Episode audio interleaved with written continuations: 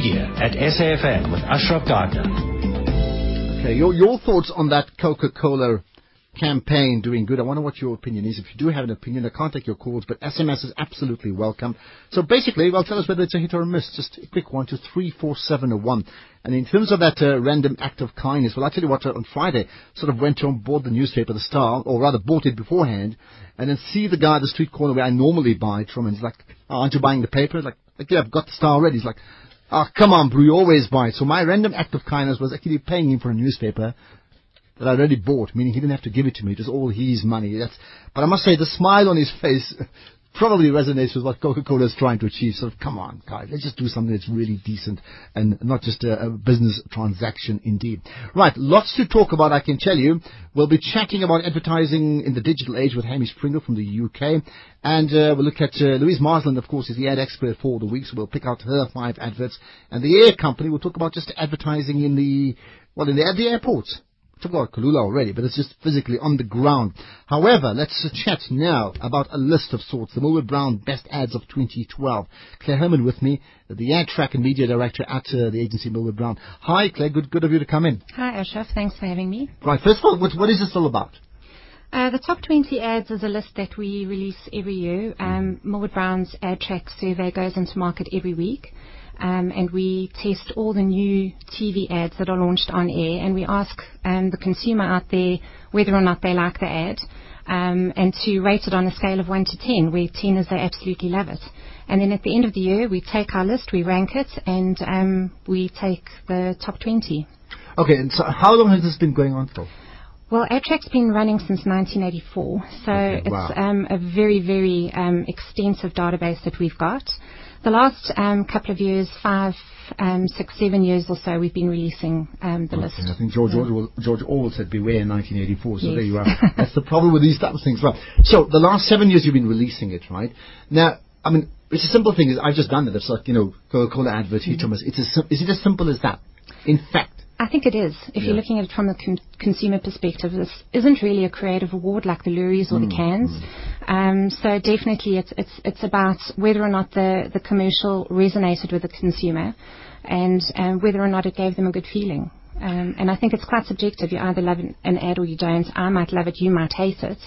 Um, but that's why we've got quite a robust sample, so we can look at average scores. Okay, so yeah, that is my next question. So sample how big?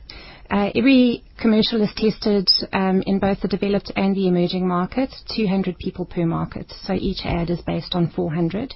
And as I mentioned, we go in market every single week of the year, 50 weeks. Not 50 now, now, do you get results every week as well? We have a delayed response getting our, our data back from field, so we, we do have a, about a two week lag. Okay, which is which is not bad at all. Yeah. yeah. yeah. All right. So I can imagine listeners saying, come on, let's get with who's in the top 20. So let's talk about, now, let's just say this Martin, this just shows you the difference. If we spoke about the ad of 2012 generally, I'm pretty certain that the Nando's Last Dictator ad would be number one because that's won all the awards at the Loeries. We know that. Then the back of year one, which they did uh, together with uh, the the Centum one, of course, huge interest it had. Now, the number one is not that at all in terms of your listing, right? Mm. So give it to me. Give me give me the top five. Let's start with that. The top yeah. five: um, Spur with the sign writing execution. Wimpy Missing Lunch was number two. Vaseline Total Moisture Body Lotion with their three layers was number three. Number four was the Volvo S60 T3 with the wolf execution with a mm-hmm. little boy. Um, and then number five was Samsung Galaxy Note 2. Um, but I think quite important to note that in the top 20, eight of the, the commercials were from fast food outlets, okay. whereas in the past um, we, we normally just saw one um, coming from, from that. Does that suggest that A, they the type of ads produced by agencies on their behalf are, are working in terms of the public mind, or does it suggest mm. that they're spending more money? Um, and therefore advertising a lot more. Yeah, I think I think it's yes and no. I think both both are correct. I think that um, definitely the fast food category has um, really upped their game in terms of the creative quality that they're producing. Some beautiful commercials that are coming out. Um, but I also think that the category's got a lot to do with it. Consumers really resonate more with categories that they are more familiar with or that are more accessible. Mm-hmm. And I certainly think that um, fast food sales have skyrocketed since um, the recession. They're actually doing quite well. Okay, so, so yeah. for example, a let, us take a BMW advert, which is generally mm. very aspirational, yeah. right? Yeah. So even the, the developing, underdeveloping communities may, may see it, mm. But the majority will know they can't buy it. Mm. But if it's a simple chicken lick, and they, they actually literally can buy it. Both yes. communities can do just that. Yes. Is that what you're saying? Yeah. Yeah. Okay. Let's just run down. I mean, I've, I'll ask you the top five, which I think already is very interesting, and well, we'll post those on my Facebook and Twitter pages as well. But let's just go go further down to maybe all 20 because I think there's some interesting numbers sure. there. Yeah. Um, MTN Lullaby was at number six. Beautifully emotive ad. Nando's, mm-hmm. and they had a, a, huge campaign. Is that the last dictator one you're talking about? No, this no? is this is part of a campaign where it's 25 reasons to love South Africa oh, because yes. they were 25 Towards years. The, the year, right, yeah. Um, and they they released a whole series of ads, and three of them actually made the list. Wow. So okay. um, mm. this was Nando's Reason Toots with the um, Mendoza song and yes, anthem. Of course. Right. Number eight was Debonair's Pizza with Masterpiece, the mm-hmm. Pizza Tower. Roman's Pizza came in at number nine with the Barry Hilton execution. We find okay. that celebrities do um, quite well. Number 10, Pantene Pro V, and that was with Liv Tyler, and again, another celebrity. Okay, right. 11 was Bell's Whiskey with um, the search where the young man goes to find the car that his dad sold to pay for his education. The most beautiful ad, yes, I believe. It's my best on okay. the list. Right. Um, number 12 was another Samsung Galaxy Notebook execution. Number 13 was Nando's Reason 15. It's where um, the guys are telling stories around the fire and they start burning things and making the fire um, much bigger. Number 14 was the South African Reserve Bank with their new banknotes, um, and that featured Nelson Mandela. Yeah, yeah. Um, number 15 was another beauty product, Johnson's African Nurture, with their beauty secrets. Number 16 was BMW, Connected Drive emails, okay. very funny ad. Number 17 was another car, Lexus, the RX 300, with their amazing ad. 18 was Castle Lite, the new Cold Rush. 19 was the third Nando's ad, um, where the family is flying to Cape Town, and it's of like course, they've gone to Europe. Another country, yes, yes. Mm. and number 20 was another Wimpy ad, um, the Grand Grillster. Okay, so that's the 20. So you already said uh, fast foods are what, 7 out of 20? Eight. Eight, out, Eight of, out 20, of the 20. Right? And interesting, the Nando's ones, I mean, three of them, but none of mm. them were the big award winners. But you already made the point. This is nothing to do with creativity. Because no. That could be a different story completely. But, it, but, but but do you then see a trend emerging in terms of okay? You already mentioned it. One is celebrity. Does that come through strongly, or is it just one or two coincidences that bring a familiar face on, mm. and even if the advert's okay or not okay, people will remember it.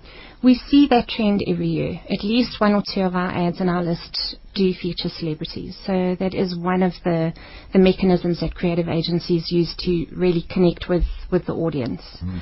We see humour um, coming through very strongly, particularly this year, as well as um, having a distinctly South African flavour. Okay. How, how many of those adverts are, are humorous? Um, if, if you know, a, good, a good 11. So, so about over 60% or so, yeah, yeah, yeah, yeah. yeah. Wow. And then the good South African story? Percentage again? The South African Roughly, story, yeah. roughly 50%, 60%, same same ratio. Okay, because now again, if I look at the Coke one that just we just spoken Beautiful. about now, but it, it, it's a South African, obviously a global story, but then they've, they've got a South African version, which means you need to bring it to our community so we can relate to it. Mm. Yeah. Any? Uh, what about sort of hard sell like? Um, uh, sort of bringing in political satire. Obviously, Nando's is very, very famous for that type of thing, or Black River in any way. But I mean, does that sort of thing work? I think that um, Nando's is really renowned for being controversial, and I think that that's one of the reasons why consumers love them so much.